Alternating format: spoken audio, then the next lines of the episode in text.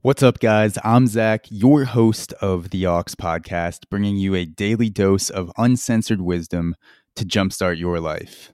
ten minutes or less, no bullshit, no topic off limits.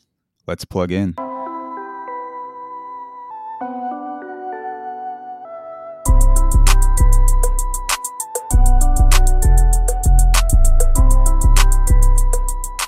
Hey, what's up, guys? This clip is from a conversation that I had with fashion designer Colm Dillane, who is the founder of Kid Super Studios in Brooklyn.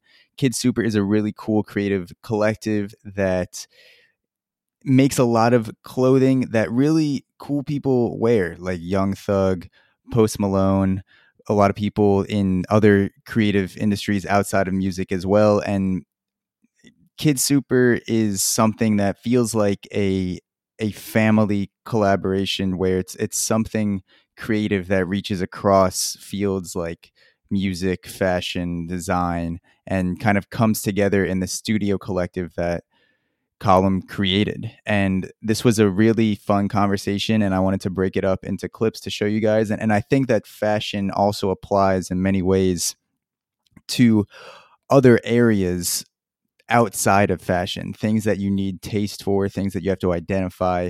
I think the the study of fashion and the understanding of fashion and how trends build may help us also understand how the rest of the world works better. So without further ado, please enjoy this clip with Colm Dillane of Kid Super.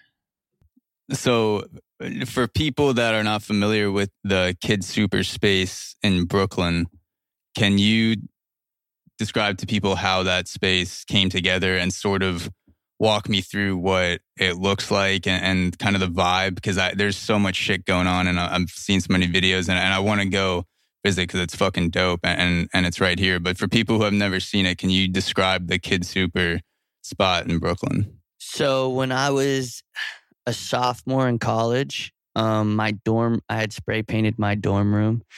And it was a store, and you'd come into my dorm room and you could buy all Kid Super stuff. So I had racks of clothing, et cetera, et cetera. This is N Y U, right? It was at N Y U. And so I was in the city. And yeah, my dean of housing found out about it, and they like threatened to kick me out if I don't take it down. And then I didn't take it down. And then I had this whole meeting, blah, blah, blah, blah. Did they actually kick you out? They like threatened if I didn't take it out to kick me out. And then I was like, I'm And then I dressed up in a suit and made a PowerPoint about why I was should this be, your first weatherman presentation? Yeah, I, was like, I was like, why I should be the face of N Y U housing and N Y U, and this is why N Y U wasn't Harvard, and this is why Mark Zuckerberg didn't go to N Y U, and I had this whole fucking presentation. And then they were like, just, they didn't like that I was getting mail, like, because I was sending a shit ton of mail out of my dorm, mm-hmm. and some would get received back because, you know, that just happens. What did they say to the presentation when you said they that? This is why like, they're not Harvard. What the fuck are you talking about? Because the dean of housing is completely unrelated to the like the person who makes the decisions about mm-hmm. N Y U. But and there's thirty thousand kids, so they didn't really care. So then I spent all the summer from sophomore year to junior year trying to find a space that I could live out of like I was doing before. And I randomly stumbled upon this place on Craigslist that had a bathtub. And I called the guy, and I had called probably ten other people to say, hey, I want your space, a mm-hmm. different space.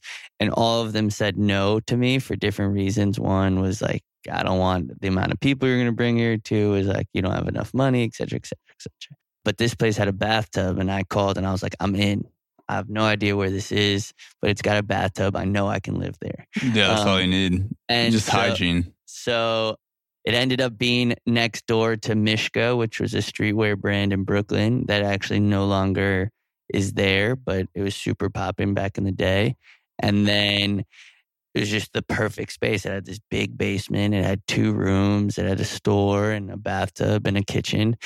And I moved in there with an ex-girlfriend, and we lived there for a year. And I made, and I remember working the store. I'd go to school like Monday, Tuesday, Thursday. And then. Mm.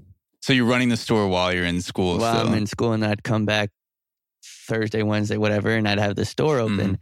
But I was also playing soccer, and so I would come, the hours were weird, but I would be sitting there and nobody would come to the store.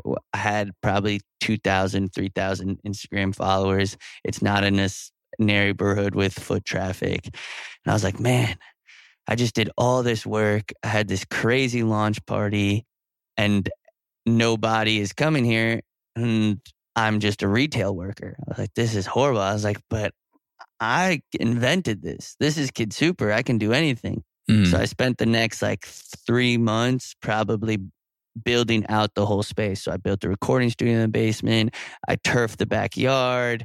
I built like photo studio. I got a sewing machine and everything. So the space now became a space where other creatives could come and work out of. And that was at, at the end of the day, that was kind of the goal of the whole space. The best thing about Kid Super is the people that that it's introduced me to. I always say that. Mm-hmm. And the opportunities that that have come, and now the opportunities that I, I always say this, like, you always have, someone the other day asked me if I'm satisfied with my success. And I don't even view myself as anywhere near where I want to be. But the thing is, you don't get satisfied with your success, because mm. as you get more and more successful, more and more doors and opportunities open up. So your definition of success and your definition of your goals and your definition of possibilities are always changing.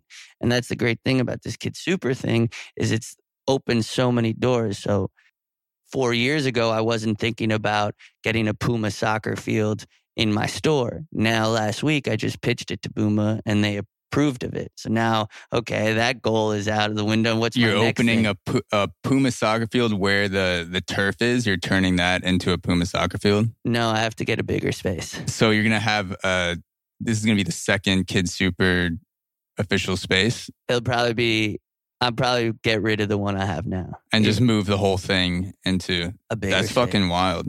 So that's the next goal. And we might actually move it to L A first as just a crazy jump.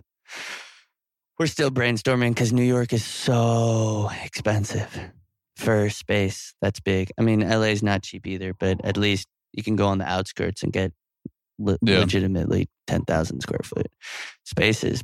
Yeah, I mean, that's what I was saying.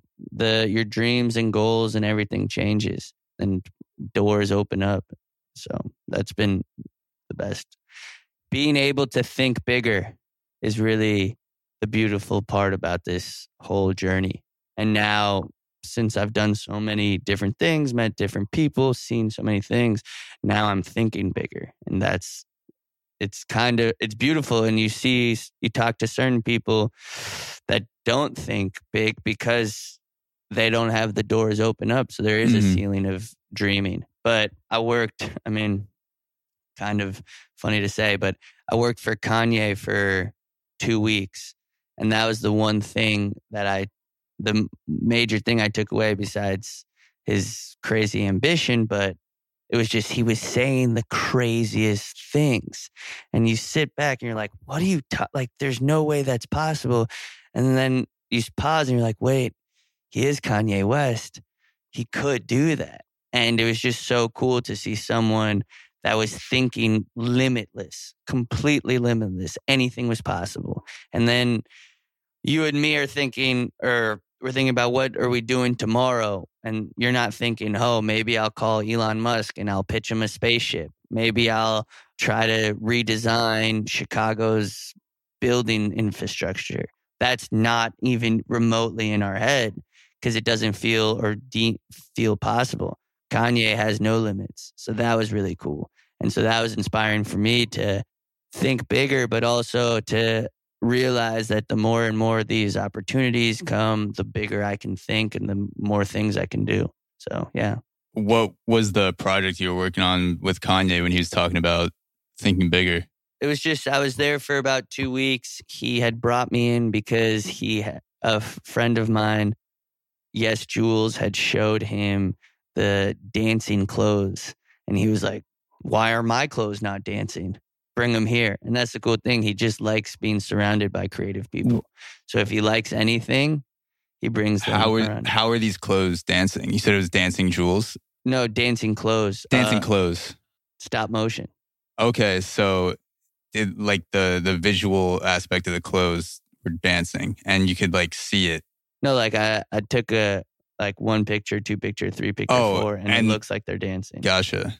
It's pretty cool. And then Kanye was like, why the fuck do I not have that going on right now? Exactly. I think I, I would I would love to be able to be a fly on the wall with a conversation with Kanye or or be inside his consciousness for thirty seconds. But I imagine that there's so many ideas that he has that don't come to fruition, but he's just constantly trying to churn out ideas or, or refine other ideas. So that was a little bit of the, the, not the disappointing part, but since he's working on so many things, there were ideas that were just falling through the cracks that were great, but it wasn't his focus. Yeah. So then they didn't happen. But he's also, yeah, I mean, he can do whatever he wants. Mm-hmm. Literally. I mean, almost more than any human in a weird way. He talks a little bit about mental health too, but like, it seems like he isn't really afraid to be called crazy because at this point he doesn't really give a fuck.